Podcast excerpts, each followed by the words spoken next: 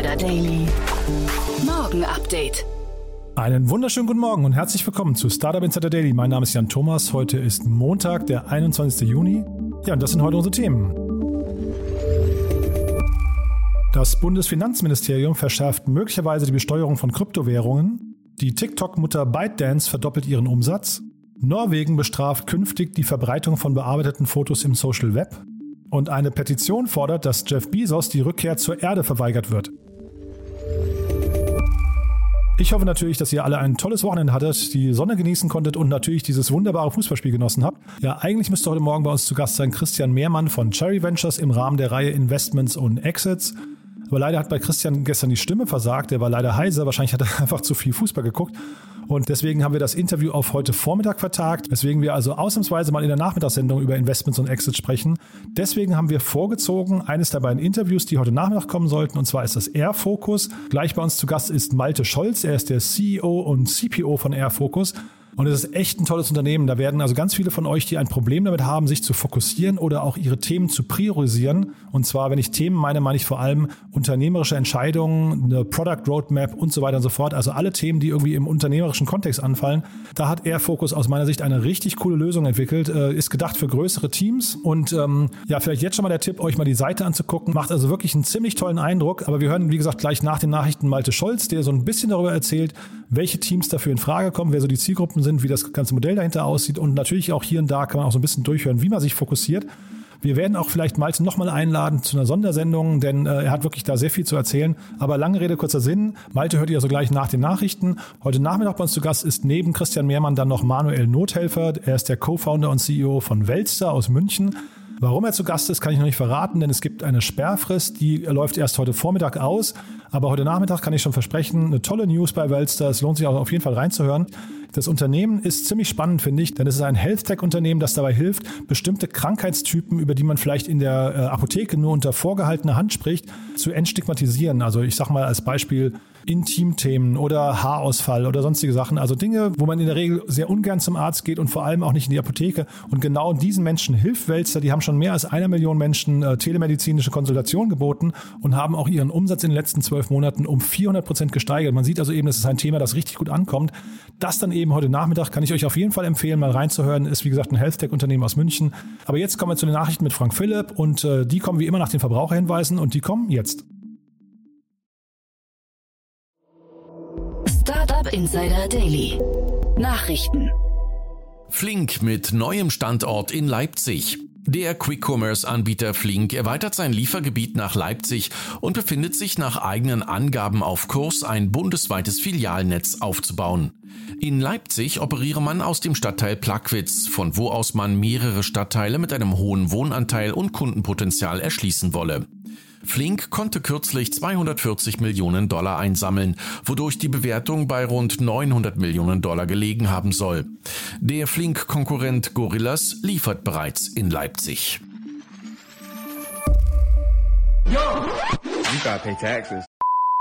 Bundesfinanzministerium verschärft Besteuerung von Kryptowährungen.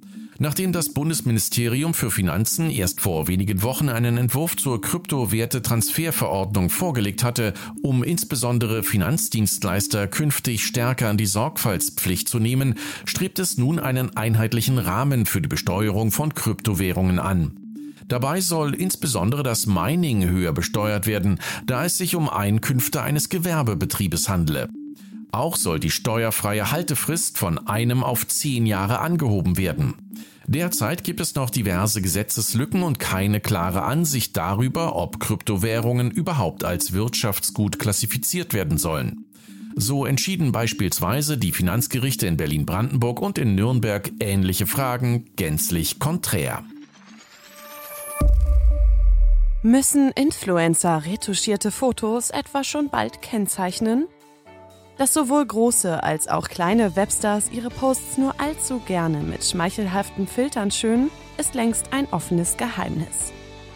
In Norwegen muss die Retusche aber schon bald ganz offiziell gekennzeichnet werden. Jüngst verabschiedet das Parlament nämlich ein neues Werbegesetz.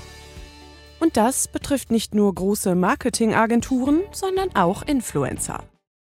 Norwegen bestraft bearbeitete Fotos im Social Web Um den Schönheitswahn im Netz zu bekämpfen, hat das norwegische Parlament ein Gesetz erlassen, demzufolge Influencerinnen und Influencer bearbeitete Fotos in den sozialen Netzwerken kennzeichnen müssen.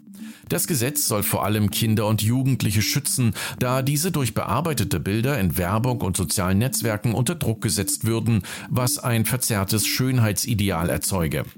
Wir wollen, dass sich Kinder und Jugendliche in Zukunft so akzeptieren, wie sie sind, sagte Familienministerin Kjell Ingolf Ropstad gegenüber der Bild-Zeitung. Das neue Gesetz gilt ab Sommer 2022 und zwar sowohl für die Influencer-Szene als auch für die Werbeindustrie. Bei einem Verstoß drohen entsprechende Bußgelder. Polizei überführt Mörder durch Fitness-Tracker. Die neue Welt der digitalen Gadgets stellt Verbrecher vor neue Herausforderungen. So konnte in Griechenland der Mord an einer Frau mithilfe ihres Fitness-Trackers aufgeklärt werden. Ihr 33 Jahre alter Ehemann hatte angegeben, die Familie sei nachts von drei Unbekannten überfallen worden, wobei die Frau vor seinen Augen und in Anwesenheit der elf Monate alten Tochter erstickt worden sei. Nun hat eine Auswertung der Fitnessuhr der Frau ergeben, dass sie in der betreffenden Nacht deutlich früher gestorben war, als von ihrem Ehemann behauptet. Auch dass er selbst gefesselt gewesen sei, konnte widerlegt werden, da sich sein Handy im betreffenden Zeitraum innerhalb der Wohnung bewegt hatte. Inzwischen hat der Ehemann gestanden, seine 20 Jahre alte Frau erstickt zu haben. Its apps have threatened the dominance of Facebook and Instagram. It has even been touted as a rival to news sites such as BuzzFeed. ByteDance is arguably one of the biggest app companies in the world. ByteDance verdoppelt seinen Umsatz. Die chinesische Muttergesellschaft der Social-Video-Plattform TikTok ByteDance hat ihre Umsatzzahlen für das vergangene Jahr vorgelegt. Demnach konnte der Umsatz um 111 Prozent auf 34,3 Milliarden Dollar gesteigert werden. ByteDance verzeichnete im letzten Geschäftsjahr rund 1,9 Milliarden monatliche aktive Nutzer. Das Unternehmen wurde im Jahr 2012 gegründet und wurde im Zuge der letzten Finanzierungsrunde Ende 2020 mit 180 Milliarden Dollar bewertet. Marktbeobachter gehen davon aus, dass ByteDance in naher Zukunft an die Börse gehen dürfte. Ein Indiz dafür könnte sein, dass ByteDance mit Shu Si Shu kürzlich einen neuen CFO ins Team geholt hat. Amazon verbannt chinesische Tech-Brands wegen Fake-Bewertungen. Der E-Commerce-Gigant Amazon greift härter gegen erschlichene Fake-Bewertungen von Produkten auf seiner Plattform durch. In diesem Zusammenhang hat das Unternehmen den chinesischen Ladegeräte- und Powerbank-Hersteller Rough Power aus seinem Online-Shop verbannt, sowie sämtliche Geräte von Taotronics und Wawa. Sämtliche dieser Marken gehören zum Tech-Unternehmen Sunvalley. Laut Amazon hätten sie versucht, Kunden mit Gutscheinen zu positiven Bewertungen zu verleiten. Die Sperre dürfte Sunvalley hart treffen. Das Unternehmen generiert nach eigenen Angaben etwa 31 Prozent seines Umsatzes auf der Amazon-Plattform. Gefälschte Kundenrezessionen gehören zu Amazons größten Baustellen. Nach eigenen Angaben hat das Unternehmen im letzten Jahr über 200 Millionen Fake Reviews gelöscht. Clubhouse ist zu schnell gewachsen. Im Zuge des Launches von Spotify's Green Room haben sich auch die Erfinder von Clubhouse zu Wort gemeldet. Paul Davison und Rohan Sess haben mit ihrer Social Audio App Clubhouse sämtliche etablierten Social Media Plattformen wie Twitter, LinkedIn und Facebook in Panik versetzt und diese in kürzester Zeit dazu veranlasst, Clubhouse zu kopieren. Davison und Sess geben an, nicht überrascht zu sein von der Audio-Offensive der anderen Plattformen und glauben fest daran, dass es genügend Raum für mehrere Plattformen gibt. Zeitgleich geben sie sich auch selbstkritisch. Vor dem Hintergrund der abgeebbten Euphorie gegenüber ihrer App gaben sie an, dass sie vom Run auf ihre App überrascht und überfordert gewesen seien. Wir sind viel zu schnell gewachsen, so Davison rückblickend. Daher habe man sich in den vergangenen Monaten auch nicht auf Wachstum, sondern auf die Infrastruktur und die Produktentwicklung konzentriert. Ab Ende des Sommers wolle man sich dann um die Skalierung kümmern. Dazu müsse die Plattform aber zunächst für jeden Menschen auf der Welt verfügbar sein. Facebook möchte Gruppenadministratoren Arbeit abnehmen. Die Social-Media-Plattform Facebook ist für die hitzigen User-Diskussionen unter Beiträgen bekannt. Deshalb führt Facebook neue Tools ein, die Gruppen-Admins die Kontrolle solcher Wortgefechte vereinfachen sollen. Eines dieser Tools gibt Admins die Möglichkeit, die Kommentarfreigabe für bestimmte Mitglieder zu verlangsamen. Ziel dahinter sei es, dass sich diese in der Zwischenzeit abreagieren können. Zusätzlich wird Facebook einen Alarm namens Conflict Alert einführen, der bestimmte Unterhaltungen dank KI-Technologie als streitsüchtig einstufen kann. Facebook setzt damit erste Zeichen gegen die oft vorgetragenen Vorwürfe, dass der Konzern bei Nutzerkonflikten zu träge handeln würde. Petition fordert, dass Jeff Bezos im All bleibt. Amazon-CEO und Weltraumpionier Jeff Bezos soll der Wiedereintritt in die Erdatmosphäre verweigert werden. Das zumindest ist die Forderung einer Petition auf change.org, der sich bis Redaktionsschluss schon über 18.000 Unterzeichner angeschlossen hatten. Als Begründung führt die Petition an, dass Bezos in Wahrheit ein böser Overlord sei, der es auf die Weltherrschaft abgesehen habe. Die Verfasser der Petition ziehen Vergleiche mit dem Superman-Bösewicht Lex Luthor und behaupten zudem, Bezos stecke mit den Epsteins, Tempelrittern und Freimaurern unter einer Decke. Bezos hat angekündigt, am 20. Juli mit seiner eigenen Rakete ins All fliegen zu wollen. Daily Fun Fact: Mila Kunis startet NFT mit kiffenden Katzen. Die Schauspielerin Mila Kunis steigt in das Geschäft mit Non-Fungible Tokens NFTs ein. Mit ihrer Animationsserie Stoner Cats möchte sie vor allem Frauen motivieren, sich mit Kryptowährungen und NFTs auseinanderzusetzen, so Kunis in der Late-Night-Show von Conan O'Brien. In der Serie geht es um fünf unruhestiftende, kiffende Hauskatzen. Das Projekt wird unter anderem von Mac Flavel, dem Gründer von CryptoKitties, unterstützt. Einen Preis für die Tokens gab Kunis noch nicht bekannt, jedoch das Startdatum. Das Projekt soll Anfang Juli starten. Startup Insider Daily. Kurznachrichten. CDU-Kanzlerkandidat Armin Laschet schlägt eine Einladung von Rezo und Thilo Jung für das geplante 90-minütige Kanzlertriell mit Olaf Scholz von der SPD und Annalena Baerbock von Bündnis 90 Die Grünen aus.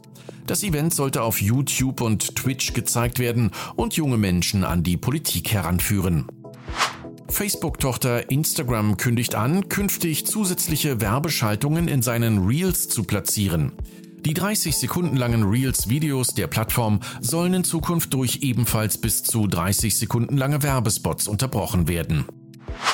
Der US-TÜV untersucht derzeit sämtliche durch Teslas autonome Fahrassistenten verursachten Unfälle aus den letzten fünf Jahren. Bei diesen gab es insgesamt zehn Tote. Wegen eines auf Twitter geteilten Videos hat die Polizei im indischen Ghaziabad den dortigen Twitter-Chef einbestellt. Der Vorwurf, Twitter habe geholfen, Gewalt zwischen den Religionen anzustacheln. In Brasiliens Hauptstadt Sao Paulo stehlen Kriminelle vermehrt iPhones, um an die Bankdaten der Besitzerinnen und Besitzer zu kommen. Dies gelinge den versierten Banden laut Medienberichten innerhalb weniger Stunden nach dem Diebstahl. Und das waren die Startup Insider Daily Nachrichten von Montag, dem 21. Juni 2021. Startup Insider Daily. Investments und Exits. Also, wir gehen in schöne Hamburg. Ich bin verbunden mit Malte Scholz, äh, Co-Founder oder ja, Founder, CEO und CPO von Airfocus. Hallo Malte. Hi, freut mich, dass ich hier bin. Vielen Dank für die Einladung. Ja, freut mich auch sehr. Wir haben ja ein tolles Thema, über das wir sprechen. Ihr habt eure Series A abgeschlossen. Äh, musst du gleich mal ein bisschen erzählen, aber ich habe mir eure Webseite angeguckt und ich war echt, also ich bin sehr gespannt, was du jetzt gleich erzählst. Führ uns doch mal durch, was ihr macht. Ja, also Airfocus ist eine Produktstrategie oder auch äh, Produktmanagement-Lösung für äh, Produktteams. Ähm, also wir helfen Produktteams, sag ich mal, die Produktstrategie äh, gerade zu bügeln und zu zentralisieren. Und das hat alles angefangen mit mir, weil ich selber Produktmanager bin und ähm, immer tierisch genervt war von all diesen Problemen, weil man meistens eigentlich in, in äh, PowerPoint und Excel gearbeitet hat und ähm, da sehr, sehr viele Fehler passieren und sozusagen die Firma nicht äh, um eine klare Produktstrategie herum ähm, ausgerichtet wird. Und wir haben das alles so gebootstrapped am Anfang und irgendwann dann tatsächlich äh, auch äh, erstes Venture Geld in 2019 mit aufgenommen und seitdem ist irgendwie viel passiert und jetzt sind wir über 30 Leute hier äh, ziemlich über Europa verteilt, die sozusagen an diesem großen Problem ähm, arbeiten, um Firmen zu helfen, bessere Produkte zu bauen. Mhm. Ihr habt jetzt die Series A äh, abgeschlossen mit zwei Investoren, die ich gar nicht so kenne. Müssen wir auch gleich nochmal im Detail drüber sprechen. Aber ich will dir erstmal sagen, ich bin auf eure Webseite gekommen, habe mir euer Produkt angeguckt, habe gedacht, wow, wenn das funktioniert, wäre das richtig cool. Und da habe ich aber auch gleich gedacht, das kann eigentlich nicht funktionieren. Jetzt musst du, mich, jetzt musst du mir mal erklären, wie ihr das macht, weil also das Thema, was ja, glaube ich, jeder, jeder Unternehmer und eben auch jeder Produktmensch hat, ist ja das Thema äh, Fokussierung und Priorisierung. Ja, das sind ja so zwei wahrscheinlich und, und dann entsprechend daraus abzuleiten eine gute Roadmap. Und da habt ihr ja scheinbar einen Ansatz gefunden, der jetzt irgendwie auch Investoren überzeugt, aber mir ist noch nicht ganz klar, wie ihr das umsetzen wollt. Naja, also es gibt, äh, gibt da eigentlich eine relativ klare äh, Theorie, äh, wie das alles funktionieren soll und das Tooling dahinter ist einfach nicht, äh, nicht da. Und ähm, es werden sehr, sehr viele Fehler gemacht ähm, vom, vom, vom Anfang, wo sozusagen es um die große Vision und die Idee geht, bis hin zur ähm, zum Runterbrechen von der Vision in Ziele, in Priorisierungsframeworks, in, in eine Roadmap, die die Strategie klar kommuniziert. Ähm, und wenn dann hinten raus beim Developer irgendwie nur Quatsch ankommt, braucht man sich auch nicht wundern, warum irgendwie 50 bis 70 Prozent der Sachen, die gebaut werden, äh, wenn die überhaupt keinen Value mehr generieren beim Kunden. Und wenn man diesen Prozess beherrscht, ist das ähm, natürlich super wichtig, wie du gerade schon sagtest. Und wir haben ja so eine SaaS-Plattform gebaut, die, äh, die einfach hilft, diese Sachen zu zentralisieren, sehr tief integriert mit den Tools, die du heute schon nutzt, wie eine Jira, eine Trello, eine Asana und ja, und ähm, wir haben so einen sehr Product-led äh, Growth ähm, ähm, von Anfang an eigentlich. Also immer sehr auf den Nutzer konzentriert und wir haben bis heute zum Beispiel keine einzige Salesperson mit an Bord, sondern das ist alles über ein gutes Produkt, was man in, innerhalb von fünf Minuten selber ausprobieren kann und um, und, und, irgendwie scheint das zu funktionieren. Es löst auf jeden Fall ein großes Problem. Mhm. Ja, ich sage ja, also das Produktversprechen ist auf jeden Fall super.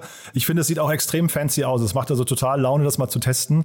Äh, du hast aber gerade die Integration erwähnt und ich glaube, das ist ja wahrscheinlich ein, ein ganz wichtiger äh, Punkt für euch. Ne? Denn also viele, ich weiß nicht, wie, wie du es wahrnimmst, aber viele Mitarbeiter rollen ja mit den Augen, wenn du sagst, ich komme hier mit noch einem neuen Tool um die Ecke. Und äh, wie, wie integriert ihr euch denn und in welche Tools alle? Also Stand heute integrieren wir uns insbesondere in diese Get Stuff Done Tools, Jira, Trello, Asana, Azure DevOps, auch Microsoft Planner, Clubhouse und so, also das andere Clubhouse.